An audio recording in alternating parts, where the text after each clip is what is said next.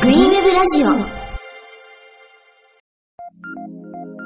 この番組は福岡で環境活動を行う個人団体などの方をゲストにお迎えし活動内容についてお話をお聞きします。今回ご紹介するのは2009年10月から段ボールで作るリサイコバッグの製作ワークショップを開催する九州産業大学伊佐美研究室の新村さんと白木さんです。新村さん白木さんよろしくお願いいたします。よろしくお願いします。さて九州産業大学伊佐美研究室では10月18日日曜日九州産業大学でのオープンキャンパスを利用して段ボールで作るリサイコバッグの製作ワークショップを開催するそうですが今私の目の前にそのリサイコバッグがあるのですがこちら素材は聞いた通り本当に段ボールなんですねそれでちょうどこう段ボールの箱かなって思うんですけど大学生の方がよく持っている教科書を入れるプラスチックのバッグによく似ているんですよね。でこうパカッと開けますとなんか元気納豆っていうこうなんか納豆の可愛らしいイラストが書いてあったりしてそこもまたグッとくるんですけど。とこう留め具には、えっと、ハトメっていう金具が使われていて、なんかさりげなくデザインがおしゃれな感じがします。さて、疑問なのですが、どうして段ボールを使ってバッグを作ろうと考えたんですか？はい。私たちは普段大学で建築を学んでいるのですが建築から環境を環境を考えるということの前に生活の立場から一度環境について考えてみようと思いました。そんな時に福岡市の環境啓発アンダーサーティ事業について知りリサイクルできるエコロジーなバッグを作ろうと考えていきました。そこで私たちは、えー、素材として身近なものとして使われている優秀でリサイクルもできる段ボールに着目しました。また段ボールの性能として衝撃干渉性も高いのでバッグとしてふさわしいと思いました。バッグのネーミングについてはリサイクルできるエコロジーなバッグ。ということで、えー、簡略化してリサイクルバッグとネーミングさせていただきました。なるほど。こちらのですね今目の前にあるバッグにもリサイコっていうアルファベットでロゴが入っているんですね。ところでこちらどれくらいの重さのものだったら持ち運べますか？利用方法としては主に A4 サイズの書類ノート教科書などを収容することができ学生の方や社会人の方に利用していただきたいと考えています。内容量としては A4 のノートが、えー、大体4冊から5冊。それぐらいのものでしたら持ち運びができると考えています。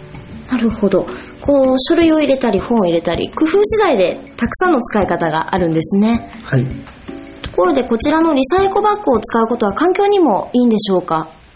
はい資源を大切にということで自分で作るバッグなので愛着を持ってもらい長く大切に使ってもらえると思っています。また段ボール自体の回収率が、え9割生産量の約9割を占めていますのでもし壊れて使えなくなっても処分ではなくてリサイクルという形でまた段ボールの原料として使われるので環境に対してはすごく優しいかなと思っています。普通のエコバッグっていうものがあるんですがこのエコバッグとリサイコバッグどちらが環境に優しいのでしょうか？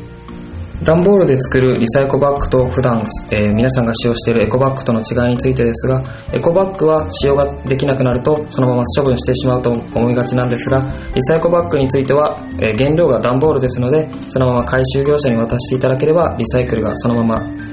されて、えー、段ボールの新たな原料として使用することができます。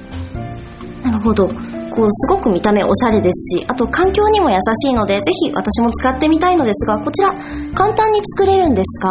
はい。バッグの製作時間はだいたい5分から10分を考えておりましてあらかじめこちらでキットを用意しており折ったりハトメをつけるという簡単な作業で製作できます。もしキットがなくても段ボールに切れ目を入れるだけなのでご自宅でも簡単に製作することができます。なるほど。こちらすごく素敵なので、もっと難しいかと思っていました。ワークショップにぜひ皆さんにも参加していただきたいですね。はい、そうですね。それでは最後にもう一度ワークショップの告知をお願いします。はい。リサイコバッグ制作ワークショップは10月18日9時半から15時まで場所は九州産業大学8号館工学部棟7階建築製図室1で開催します会場には僕たちがバッグ以外に段ボールで椅子を作りましたのでそれに皆さんに座っていただき耐久実験を行おうと考えております。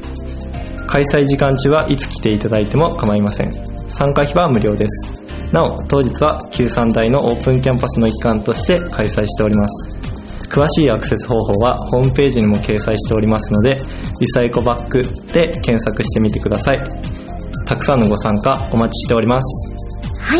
こちら、リサエコバッグで検索お願いします。それでは今回は、10月18日、リサエコバッグの制作ワークショップを開催される、九州産業大学イサミ研究室の新村さんと白木さんにお越しいただきました。どうもありがとうございました。ありがとうございました。